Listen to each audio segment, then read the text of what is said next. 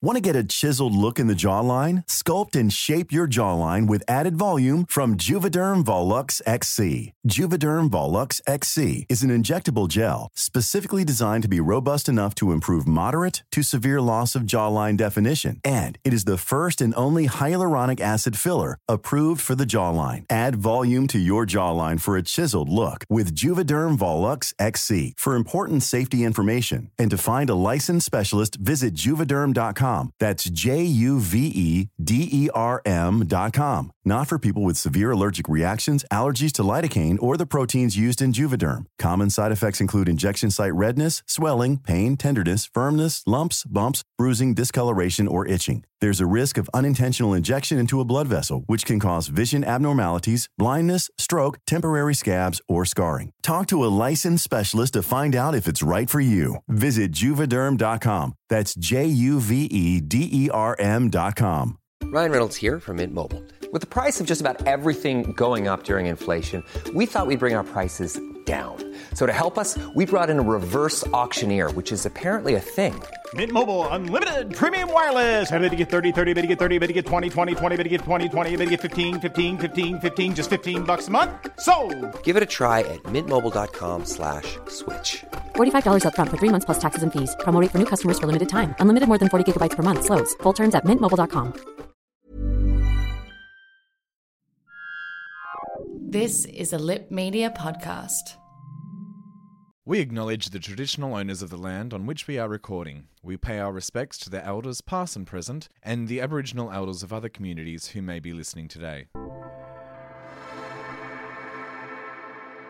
welcome to The Gays Revolting, a dissection of social and cultural issues relevant to gay men. We put the G in LGBTQIA, and we're here to help you be the best G you can be.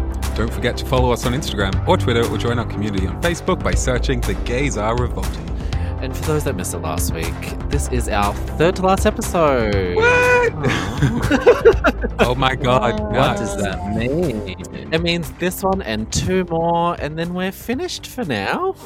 Just like coronavirus is here for now.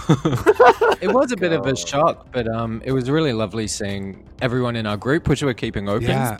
Uh, the Facebook group responding to it and sending lovely messages. we got but- the nicest Great. messages from people. Thank you so much for the we love really cool stuff. Yeah. I reckon, uh, like honestly, I'd like to thank them because I Mm. think Yeah. from from where we started, we uh, like I'm speaking for myself here, but we I've learnt a lot from talking to them and listening to them and reading their messages. yeah. It's not like we started the show and we're like, oh my god, we fully know everything Oh, about God, no. all the things. Do you I know what I mean? nothing. Like, yeah, totally. we Yeah. learned from people listening to our show and and sharing their viewpoints with us, and and I, I don't think any of the four of us are the same uh, little Absolutely. froggies that we were. But I just Mm. quickly wanted to mention for people in Victoria that the government's extending mental health support. We've Mm. only got a few episodes left, so I thought I'd get it in there. It should be going live by the time this episode airs. Mm. If you've used all of your 10 uh, Medicare rebatable sessions for 2020, they're extending it and allowing you to get a further 10. Um, For anyone not in Australia that's not aware, of course, Victoria has gone to stage four lockdown, which means we've closed all retail stores. Um, you're not allowed further than five kilometers for your hou- from your house. You're only allowed out of the house for one hour a day. We've got a curfew. You have to be home. Oh yeah, one person out at a time for shopping. Like yeah, it's Yeah. So pretty much the some of the strictest rules in the world at the moment. Um, so obviously there are some pretty heavy consequences on the old mental health with that. So Mm. that's that's come into place since the last episode. How have you guys handled that? In a sense, it's harder, but it's also easier. I think because we've been through some form of lockdown and we've Hmm. been in stage three for like the last few weeks, that it was, I guess everyone sort of expected it to get to stage four just because our numbers weren't very great. But yeah, I think this time around, I'm definitely more prepared for it and I know what to expect mentally for myself. Mhm. Like, I got a really good call today from the school that I've been enrolled in. We're doing everything online, so I'll still be able to continue with school, which is good. Oh, great. I found it to be kind of the complete opposite of that. Yeah. like Yeah. I started off really well and it was really good, and then I guess it's been affecting me in ways that I haven't really noticed. And then I just found myself like lashing out at all my loved ones and yeah. being very like angry all the time, and I just like find myself like heavy breathing in the middle of the night, and like it's just it's I Oh, yeah, it's weird. I haven't really experienced stuff like this before, and I I kind of thought I was immune, and like now it's kind of like yeah. So I have I've been having a few up and down days lately over the past week or two. Mm. Like there's no assurance. There's nothing to look forward to. Yeah, for people in Melbourne, it's sort of like we went through that first lockdown with the rest of Australia, and then we went back into lockdown, and now we've gone in uh, by ourselves, and now we've gone into even stricter lockdown. Yeah, I think the first time around we were like, "Yep, cool, twelve weeks, we can do this. Let's get through it. The whole country's in it together." And now we're sitting at home watching Insta stories of people at Mary's Poppin in Adelaide or Fluffy up in Brisbane. And I mean, I'd be going out too if I could, but it is really hard to sort of be here in this indefinite kind of thing. Like we're now in lockdown until the thirteenth of September, but who knows now? Once we've gone back into it once, it's hard to sort of think that that's it. We're constantly wondering, will there be longer? I Yeah. I went out for my walk this morning. So today's the first day of today being Thursday that we're recording is the first day since the really strict rules came in. And I went out for my morning walk this morning and I was walking around the Carlton Gardens. It was just empty. And I was just thinking about like all the stuff I usually would do in Melbourne and why I live so close to the city is because I love the bars and the theatres and the clubs and all that sort of stuff. And it was just like burst into tears in the middle of the garden. Thank God I had my Yeah. face mask on so that people couldn't like see me blubbering as I was like walking home. But it's just, yeah, I think you're right, Kyle. You, you sort of think, I'm a strong person. I've been through shit. yeah. I can get through this. It's just locking yourself up in a house, but it's actually a lot more than that. So, yeah, great that you've brought that up, Luke. Mm. Um, something that people definitely should reach Yeah. out and, and access. Yeah, I really recommend it. I know from my work that people have been sort of rationing their appointments with mental health professionals because they knew financially they could only afford the 10 Mhm. uh, which has a really negative effect if you start if you really need that uh, support. But you know oh i've only got three sessions left for the year. I need to make them last. So if you are in that group uh, myself included where you're sort of counting how many sessions you have left it is a bit of a relief. I think 20 a year should be the standard. It shouldn't just be Yeah. because of this epidemic Mm. and yeah in terms of round two you could call me Linkin Park because i feel numb um, Mm. uh, you remember being a teenager and listening to Linkin That Park? was the shit, Wow. yeah. that was the best. But I think like losing my mum uh, and Yeah. not being able to access some of the support I Mm. typically would, and then seeing the kind of dissonance of stores closing and and people disappearing from your physical world on a day to day basis has been a bit scary. But you know, the positive is that we have a lot of supportive online communities. Um, we still have the technology to connect with each other, and Mm. we got three more episodes of this bitch to wrap up. with. Yeah. Yeah. we got a few episodes of this little piggy to get on the get on the spit. But coming up later, we've um, got an amazing interview with uh, Naked Man founder Curt Mason, who chats to us about uh, nude camps and workshops, and it's it's a little bit more than just talking about dicks and and you know Mm. it was a, a surprising chat that Tom and I had. Yeah, it's a fascinating uh, conversation, and it's a look at more about the psychology of um, the shame of being naked and uh, masturbation, that sort of stuff. So do have a listen to that. Mm. So first off, let's let's talk about pronouns, baby. It's a little nerdy this uh, topic, but I like nerdy kind of things. But in interesting news, the Australian government has issued and updated their internal style manual for the first time in roughly two decades. Now, Mm. style manuals are not a Netflix makeover show, even though it sounds like one. Welcome to Style Manual with Yeah. Carson Kressley. Like They're sort of like you know when you have a work and uh, you start a job and they give you a thing that says we say things this way and this is the the tone we use and Yeah. some of the biggest changes within this style Mm. manual for the Australian government so we're not talking you know the coffee shop down the road this is a big deal is that it makes specific changes and suggestions around pronouns as well as cultural diversity, gender diversity, and inclusivity towards uh, differently abled people. Mm. So it has recommendations such as to use gender neutral language, use Mm. preferred pronouns, or in absence, they, them, themselves, etc. Yeah. The reason why we're sort of talking about it is from like the interviews we've had with George Fox Taylor and and Mm. what can seem to us as like small steps or like Hmm. insignificant changes like a style manual for example are actually huge in terms of the public perception and uh, the expectation of how we treat each other. I think Yeah. so. It's actually really exciting in a normalization of what Mm. should be there. I think. I have to be honest. I am surprised that it's it's our current federal government that are doing something like Mm. this. Um, but it's definitely a step in the right direction. I think it's um, covering a lot of different bases as well. It's also looking at things like when talking about you know bushfires, not saying firemen but um, firefighters. Oh yeah, and like job like that. descriptions and stuff like that. Like Job policemen, so descriptions don't like- have to be. Yeah. Yeah. I've always tried to do that as well. Things like actors and stuff. And when people say actress, like I never refer to female actors. I like they're just actors. like I don't say an actress or anything. So yeah, I, I remember making that conscious decision a while ago.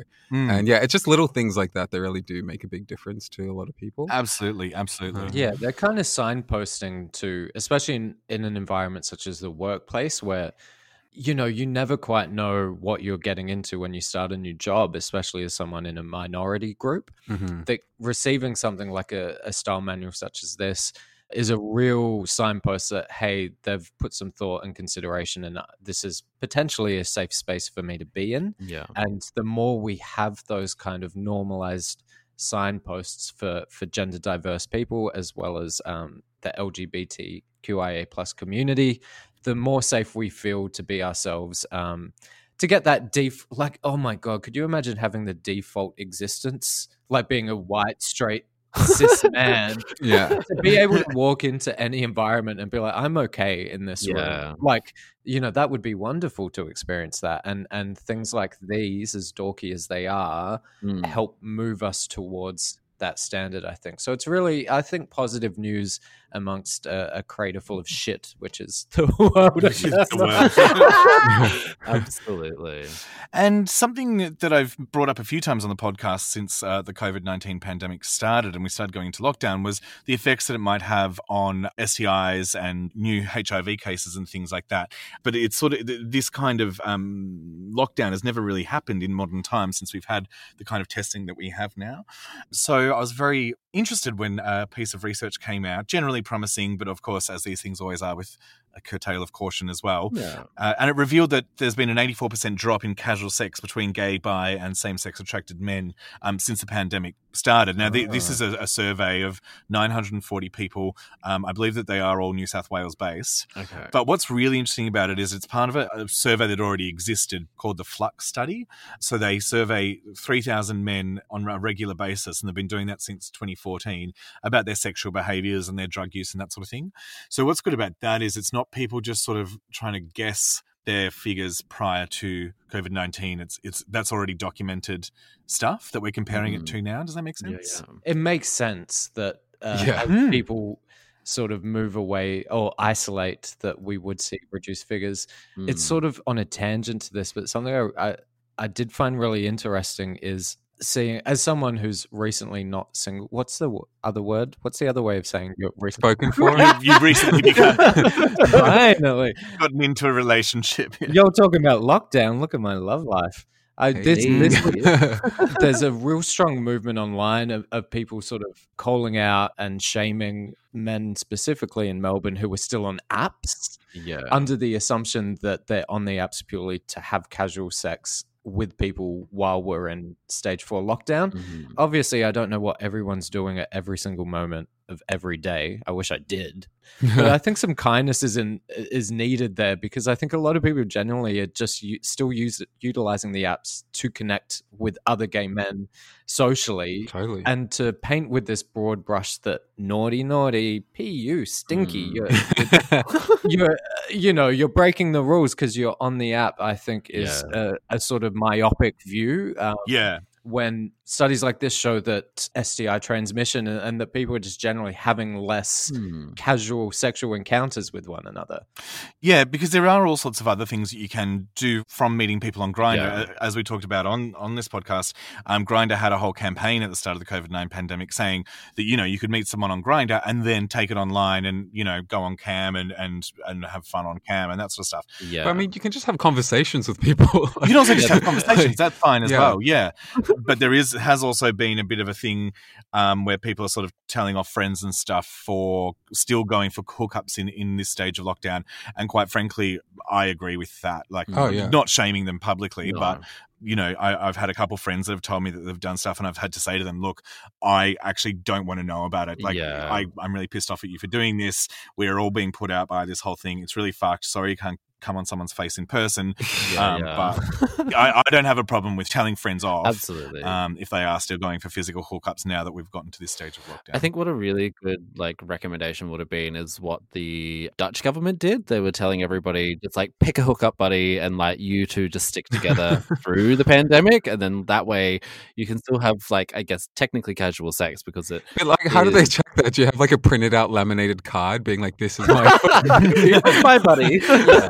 I, I Oh, just think how don't, sexy. uh, don't be so quick to judge. Uh, like if Yeah. you specifically know that someone is breaking, especially here in Melbourne, someone is breaking the current legislation. By all means, I think now is the time to actually speak up. And maybe previously you'd let that slide.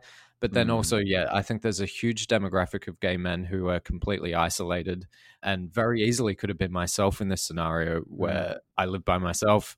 And uh, if I didn't have Glenn, Mm. one outlet I would probably use would be the apps to have conversations with people in my general yeah, which is totally fine. to say, "Hey, we're both in Richmond. This sucks, doesn't it?" You know, Mhm. and and yeah. that would be one of the few channels I would have. And so let's not stigmatize using your outlets if they're available. Yeah, God. If I was single, I'd totally be using Grindr and stuff and talking to people. So the exciting thing is that they are now predicting that with with this um, 85% of drop in casual hookups during the pandemic, there should be a, a, a short term at least reduction in uh, new cases of HIV and STIs. Um, but one thing that they did point out was that people will need to get screened before resuming previous behaviours to break the chains of transmission cycle. So when when we do start coming out of lockdown, as always, it's, it's always important to be getting regularly checked. But go get another check and then go on out there and have lots of fun. of course, one of the other things that they pointed out, though, by the CEO of Thorn Harbour Health uh, was that a lot of gay men have stopped taking PrEP as a preventative of um, new transmissions of HIV, and that we really need to make sure we are, if we are going to be relying on PrEP to stop transmission, that we get back into that correct habit um, before resuming old behaviours as well, which is a really good point. You know, it did take a lot of us a long time to sort of get into that regular use and that sort of thing. So yeah, Mm. just another thing to think about, I guess. I kept taking it just for something to do.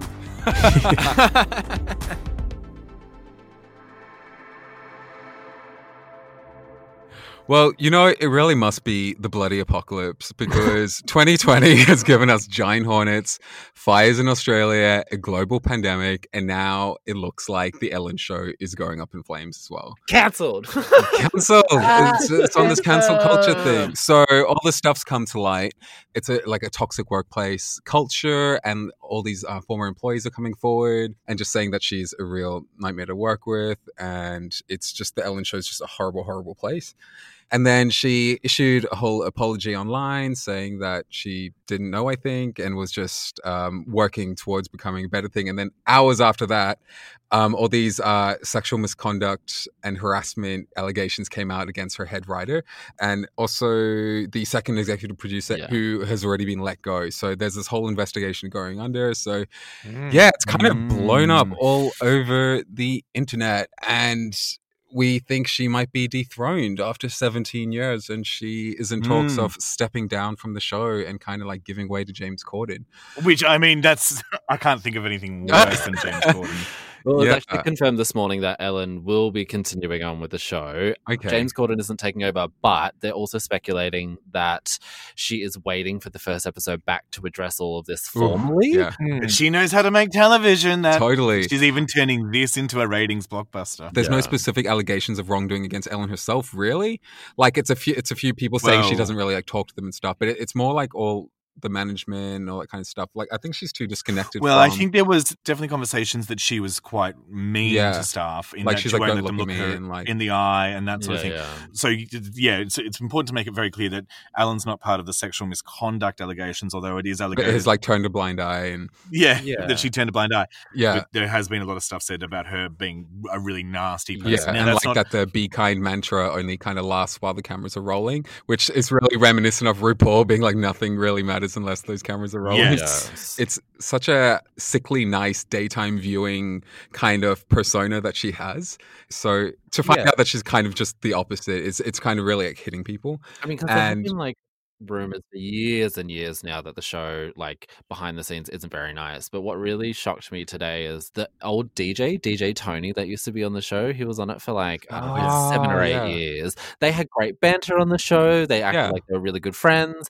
Um, he came out today and tweeted pretty much in support of all the staff members that have come forward Oh, and like wow. confirming that it was a really toxic work environment, but not like saying names or anything, but just like being like, I'm I'm here with everyone, like I'm supporting you all. And I was just like, holy shit, like if someone like that is coming out, like this must be true. Like Yeah. And then I kind of thought it was kind of weird up until I think today or something that like a, lot of celebrities, like she's supposed to have all these like really high up celebrity friends, but everyone's kind of been quite quiet for the most part, I thought. Mhm. And I was like, maybe it just seems like a too much of a volatile kind of thing. Like, so they're just staying away until the investigation's done because they don't want to get caught up in it. But um, I think Mm. today you were saying, Mikey, that there were some celebrities kind of tweeting support. Well, yeah. So obviously, Katy Perry, dumb. Like, stop it. We don't care, Katy Perry. Um, and then another one that I just watched recently. It was literally like an hour ago. It was posted. Kevin Hart Oh. tweeted, and he was like supporting Ellen, and like she's great. And then people were like hounding him, and so then he put Oh. up a video being like, "2020 is a mess, and people just need to stop." Like, I can't believe this is happening. And it's like, you may have had a great experience with her, like all these other celebrities that are just like, oh, I think she's a great person. She was great to me when I was there. And it's Mm. like, it's not about you. This is about the staff that she works with every single day. They're the ones coming forward saying this. She might be, she might be a great friend to you, and that's fantastic for you. Yeah. That's not But that's because you're also a celebrity and a high up person who is like in that same bubble as her. I think there definitely have been a whole lot of little breadcrumbs along the way in recent times. Like I think in 2019, many like celebrities and people were divided about Ellen after like uh, she was spotted spending time with George W. Bush. That was really yeah. and she was Oh, kind of right, trying yeah. to attempt to like rehabilitate the public image of him and like Mhm. friendship was like Yeah. supposed to be wholesome and all this crap. And Also, that interview with Dakota Johnson. Oh my God. Yeah. oh my god, that was such The Dakota Johnson interview. interview is. So I can't Ugh. stand Ellen. I don't watch the show. I mean, I, I think this whole thing is heartbreaking because she was a, a, a gay icon. Mm. You know, she was one of the first people to come out publicly on television in such a big way. Yeah. But I mean, the show has, for me, been unwatchable for a very Oh, long time. That's because. I'm not a Southern American yes. white mother. Um, yeah. So I can't watch the show, but I, but I, you know, clips pop up on Facebook and you watch those. And that interview she did with Dakota Johnson, if any listeners Oh. haven't seen it, highly Dakota recommend. Johnson, the main clearly, the main actor in um, Fifty Shades of Grey. yes. Um, yeah, there's clearly something backstage has happened, whether she's seen her being rude to the staff or she was rude to Dakota herself or whatever. Dakota's just like not taking any, any of that shit. I'm it's so surprised they let it go to air. I, I have no idea how it went to air. It must have been contractual or something like that. But yeah, that's definitely one of those those breadcrumbs that you see. I think if God. if you were to look at this as any other workplace, so let's say a KFC, for example, because I'm Not Hungry Jacks. because I'm thinking of KFC right now.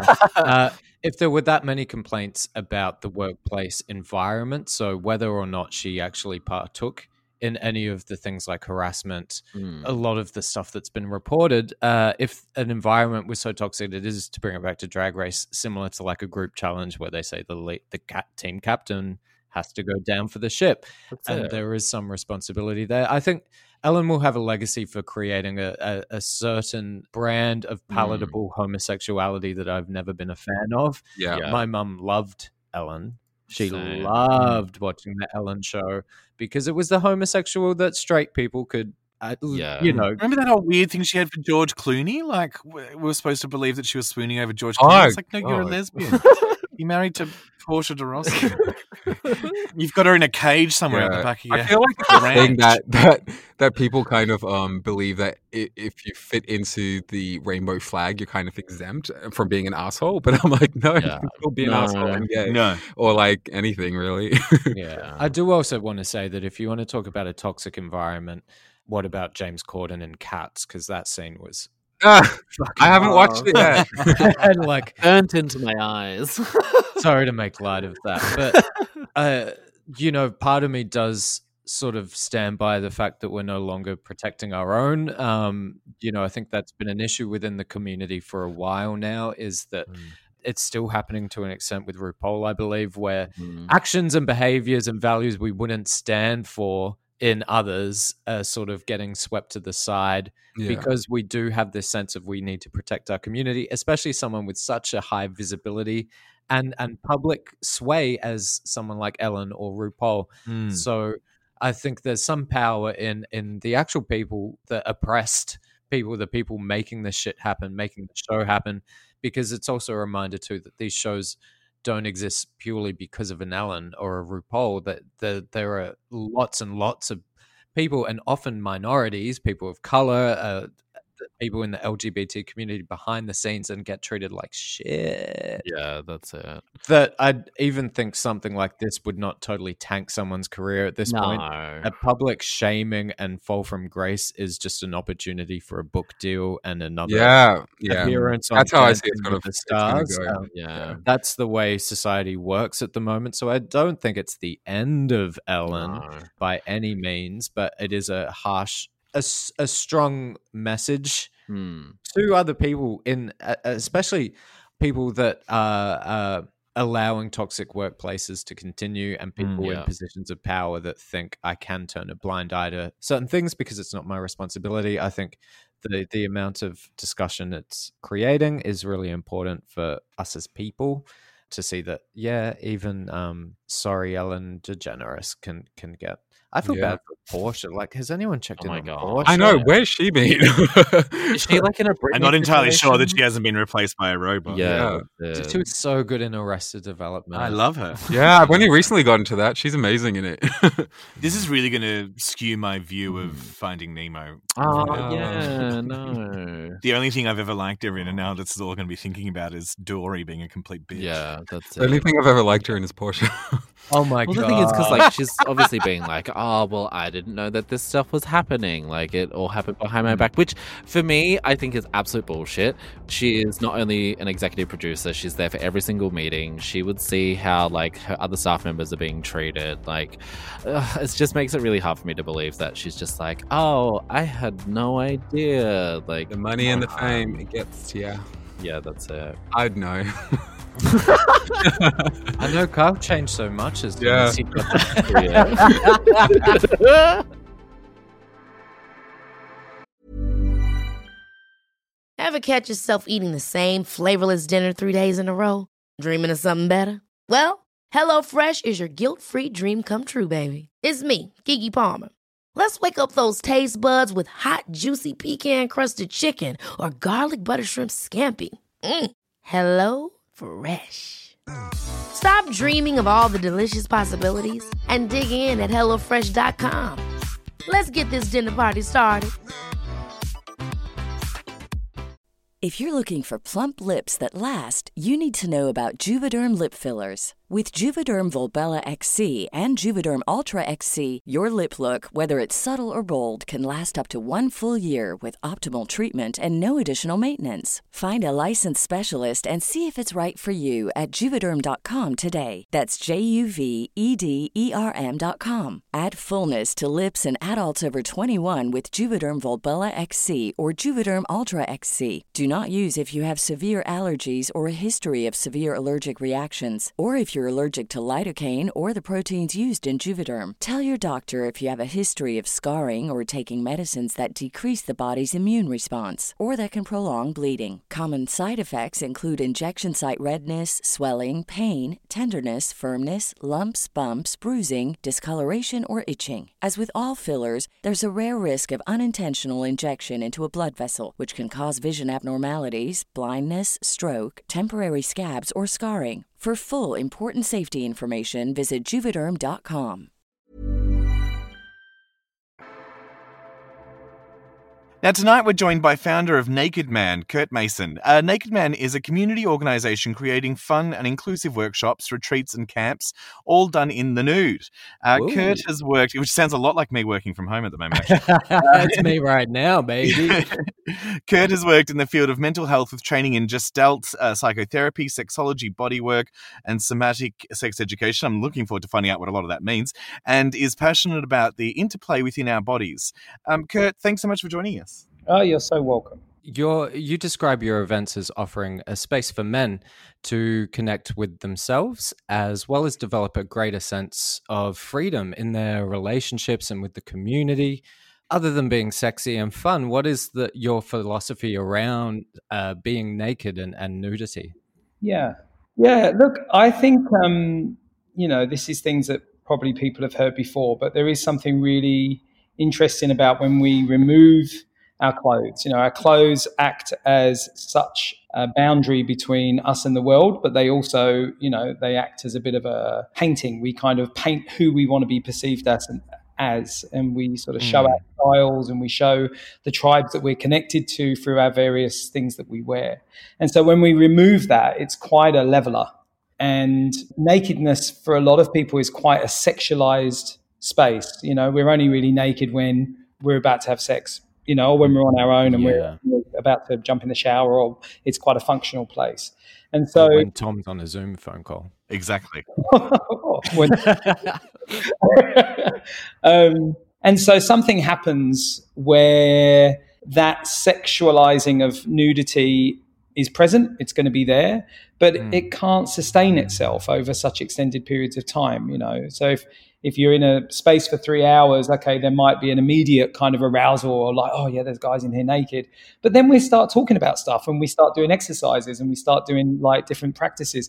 And before you know it, the sex like you realize, oh, okay, oh yeah, we're naked. That's right. Oh, oh, you forget that the person's naked, and that mm. normalization of it starts to happen. And I think where it becomes quite powerful. Mm.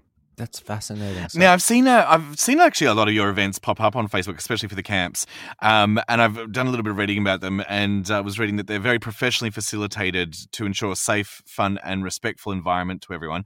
Obviously, you can't run them at the moment, so you're doing online workshops. But can you tell us a bit about the camps and how they would normally run? Yeah, yeah.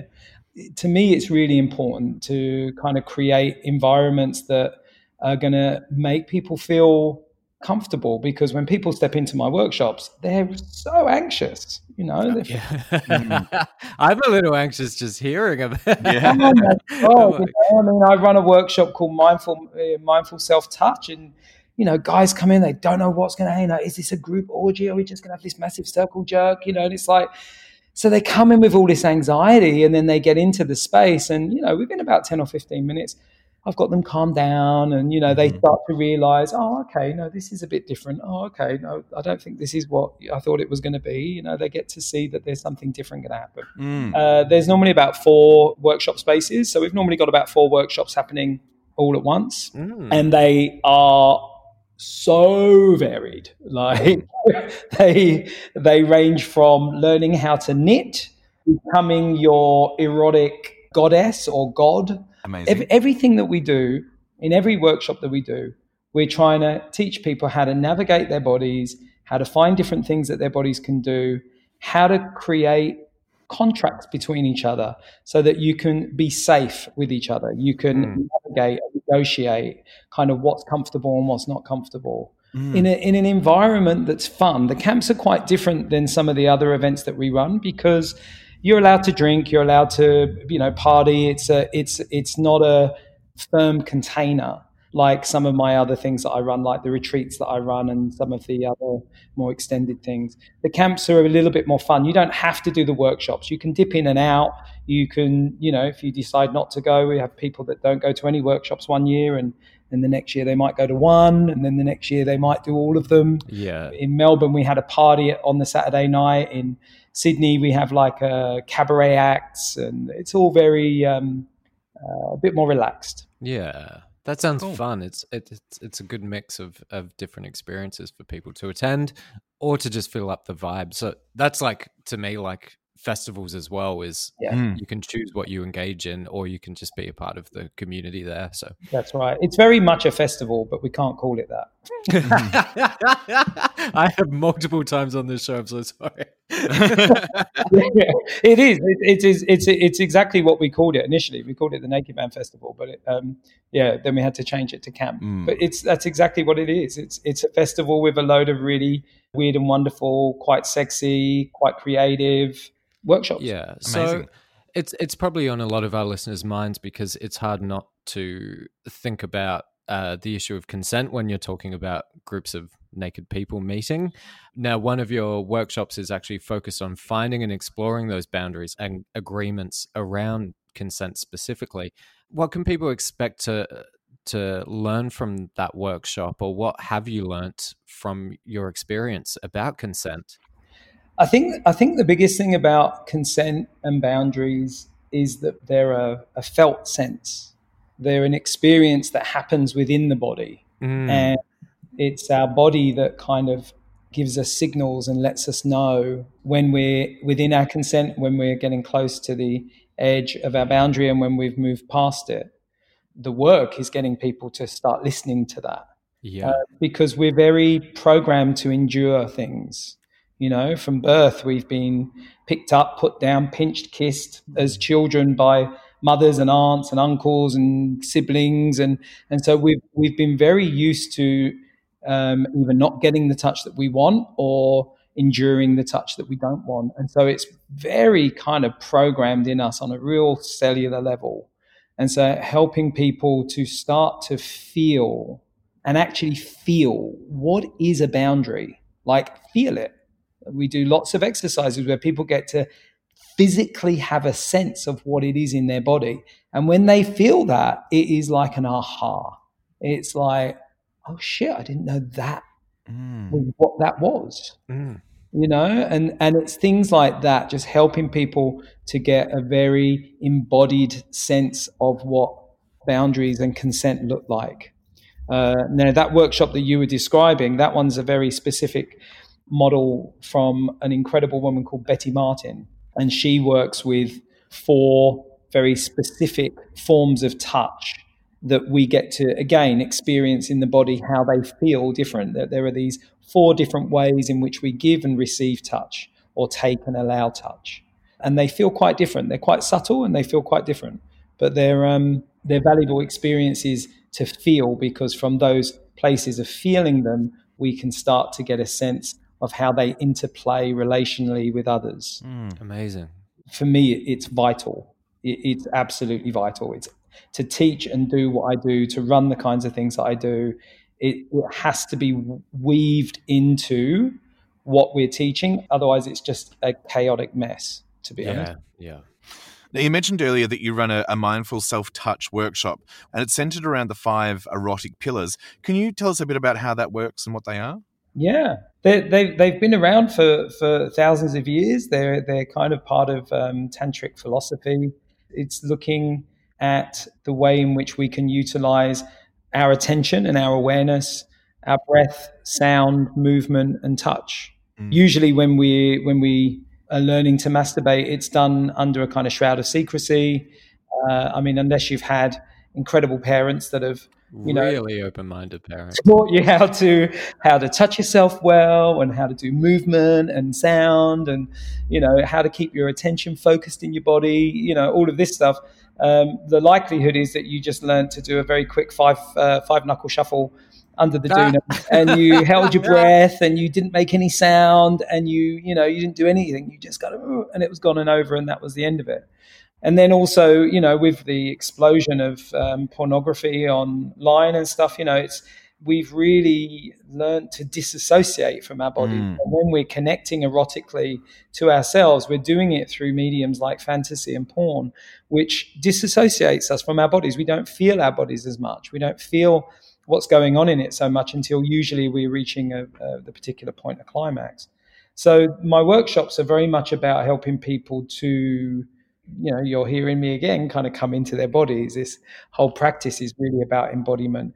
And mm-hmm. when when your attention's in your body you're able to start to feel and see what happens when you bring in particular movements when you start to make particular types of breathing whether it's a upregulating breath or a downregulating breath. What happens when you start to create different sounds in the body what different touch on the body on the genitals starts to create and so it's a really um, interesting way of kind of starting to look at your body as if it's a, an instrument that you're beginning to learn to play differently.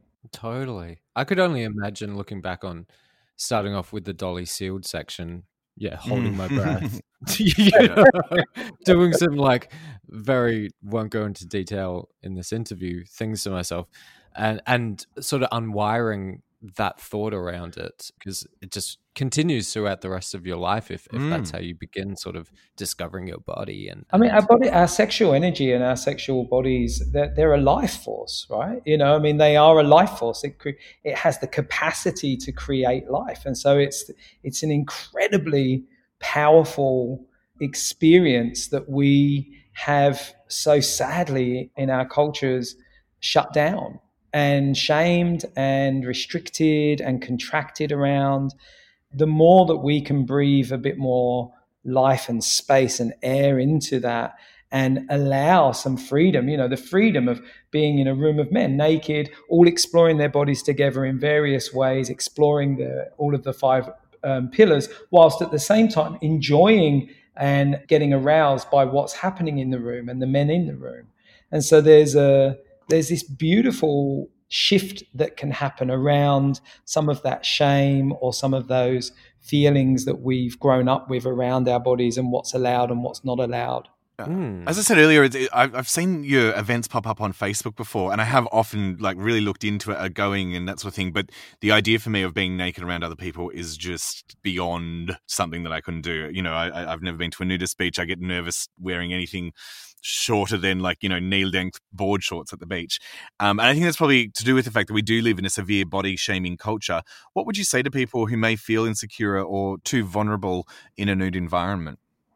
I guess I guess it's people's intentions, right? I mean, if if if your intention is to want to go to some of these things, but that there's this real um, obstacle that's in the way, then it may be about seeking out support more on a one-to-one level, so that you can start to look at some of what's going on in a in an environment that isn't so triggering that you have to kind of disappear out of yourself. That's not going to be helpful. So I think it's about trying to sort of grade what's enough of a push to be able to help you grow and and change some of those issues that might be there for you or those obstacles that might be there for you so that you you're not jumping into an environment that's just going to freak you out so much that you're never going to go back again. So initially i'd probably say you know with with um, what you're describing it's you know there's something about maybe going to see a sexological body worker um, a very very good sex worker a, a therapist counselors anyone who understands this area of work. Um, in regards to what Naked Man runs and what we do, some of my workshops are not naked, they'll be clothing optional. And so it allows the disrobing of our clothes in and of itself becomes our consent and our boundary. So we can choose which item of clothing we can take off and we can choose when we put it back on again. Just because we remove it doesn't mean it has to stay off, we can put it back again. And so that that's one way of helping and supporting people to kind of shift into that space where there's a bit more comfort. Another thing that we're going to be doing soon in Melbourne, we're hoping to run a two-day event where we'll have a couple of spaces open running different workshops, but one of the workshop spaces will be naked and the other workshop space will be clothing optional. So gives people an opportunity to be able to choose and grade themselves into the spaces. Th- This was actually brought to my attention, particularly by a couple of trans men that came to our spaces who were very fucking brave. Um, but one of the things that they said was, you know, that there's they they uh, informed me was just being able to have a stepping stone into that naked space by maybe having a space where you can choose a little bit more what you keep on and what you take off.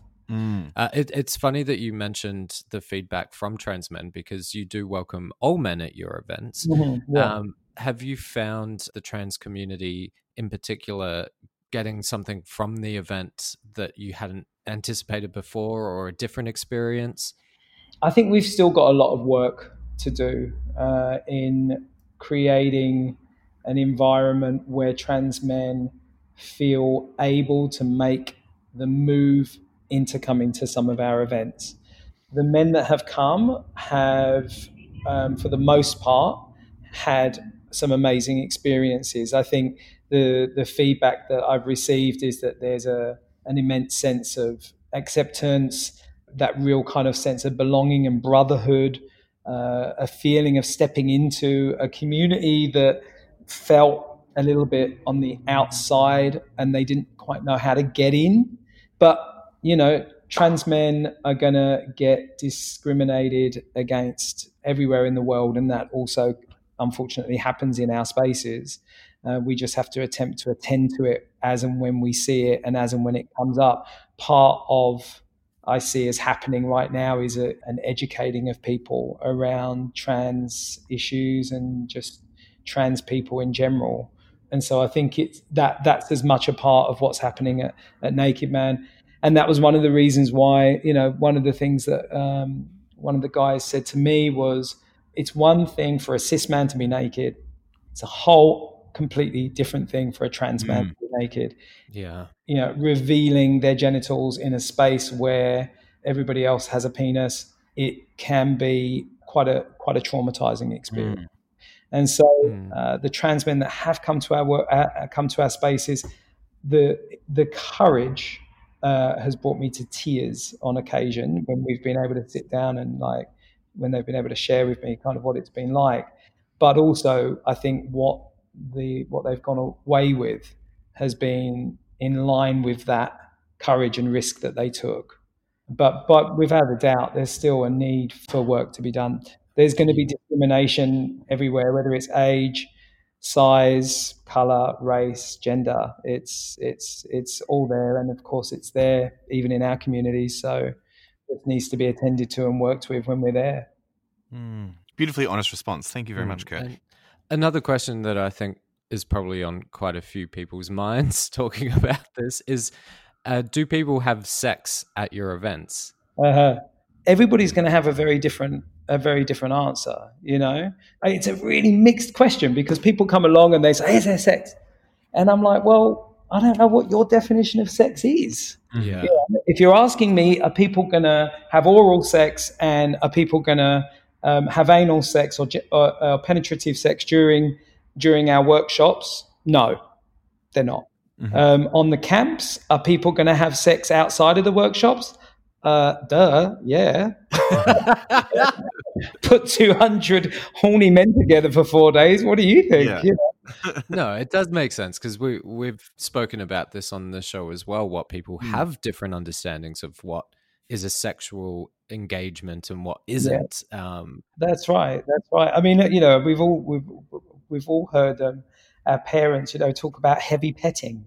You know, it's like yes, yeah, yeah, yeah. when I actually worked out what heavy petting was, it was giving someone a blowjob in the back of a car. It's like, oh, really? you know, it, it, ended up being something a whole lot more than what yeah. the uh, the term actually meant. And so, for uh, you know, my parents' generation, heavy petting wasn't sex. You know, penetrative sex that was sex. Mm, right. Yeah. yeah. People's views are so different on what on what sex is. Well, speaking of the broad spectrum of, of, sex and, and sexuality, Naked Man defines itself as being a proud part of the powerful sex positive movement that's emerged, mm. especially well, it's been emerging for decades, but but especially over the last few years. Um, how do you see the sex positive movement tracking at the moment? Oh.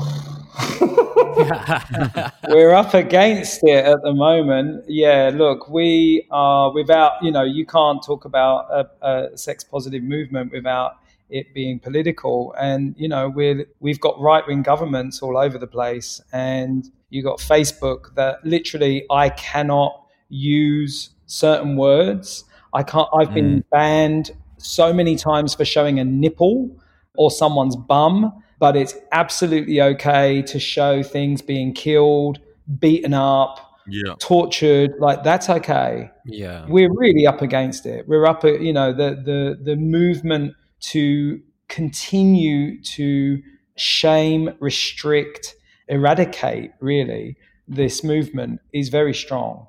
Mm. I'm just thankful that there are some really incredible humans around the world that are pioneers in this stuff and really fighting hard to keep the different trainings going and the things available. But the other part of it that's really important is that people support it. Because without people's support, in attending these things and promoting these things and telling their friends about these things, they unfortunately can't survive. You know, there's yeah. so many, mm. there's so many uh, organizations out there, including Naked Man at times. You know, sometimes my workshops sell out in the blink of an eye. Other times I have to cancel them because because uh, because no one's come. So. Mm. Like, sort of as a aside to that, do you view the recent OnlyFans movement that, you know, my Twitter feed is 90% people promoting their OnlyFans content, part mm. of a sex positive movement? Because often they are um, people that don't fit generic body types as well. I've I've seen a very diverse bunch of people doing sex positive work through OnlyFans and then monetizing and, and sort of creating their own income stream through it. And it feels like a really sex positive thing because people are, are sharing their bodies and they're in complete control of the content and and it, it kind of makes me feel really happy to see different body types as well being portrayed. Look, I, I think like anything and like any industry or any movement, there's people within it who have a very clear and ethical understanding and intention of what they're doing. And there, there's a consciousness, whether that's I'm consciously going to promote various bodies as a way to challenge what I see as a destructive or damaging majority. And so, in that respect, I think any platform, any medium that works from a position of kind of trying to challenge or align around difference is really valuable. Mm. There's just you know in, in every industry there's there's there's good and bad. You know, in the porn industry there's some incredible porn out there.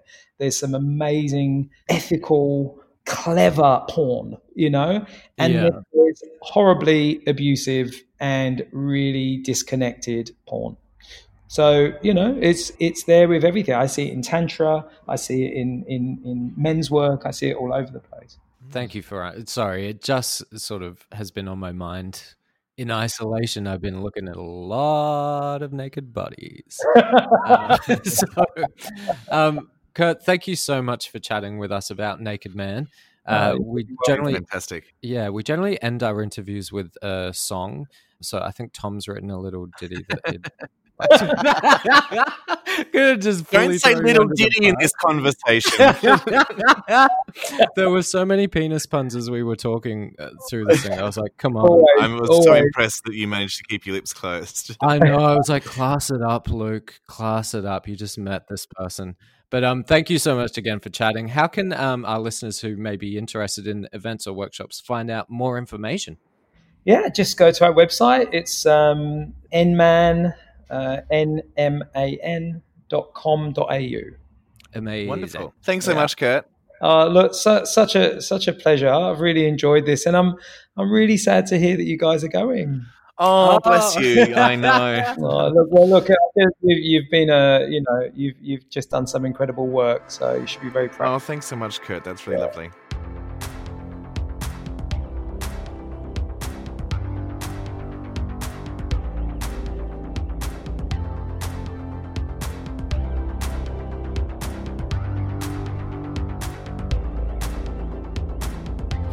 Well, that is it for this episode. Thank you all for joining us this evening. It's been lovely. Yeah. And thank you to everyone who subscribes to our Patreon, our patrons. Mm. Uh, we will still be doing after shows up until the uh, hiatus. Yes. Um, and we're going to do a, a, live video at the very end. Oh, yeah, a little live stream. Mm. And we're going to do it completely naked. Um, sponsored by Naked Man Naked Festival.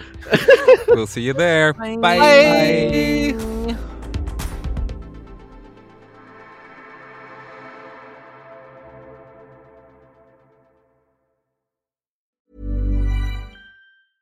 Ever catch yourself eating the same flavorless dinner three days in a row? Dreaming of something better? Well, HelloFresh is your guilt-free dream come true, baby. It's me, Keke Palmer. Let's wake up those taste buds with hot, juicy pecan-crusted chicken or garlic butter shrimp scampi. Mm. Hello Fresh.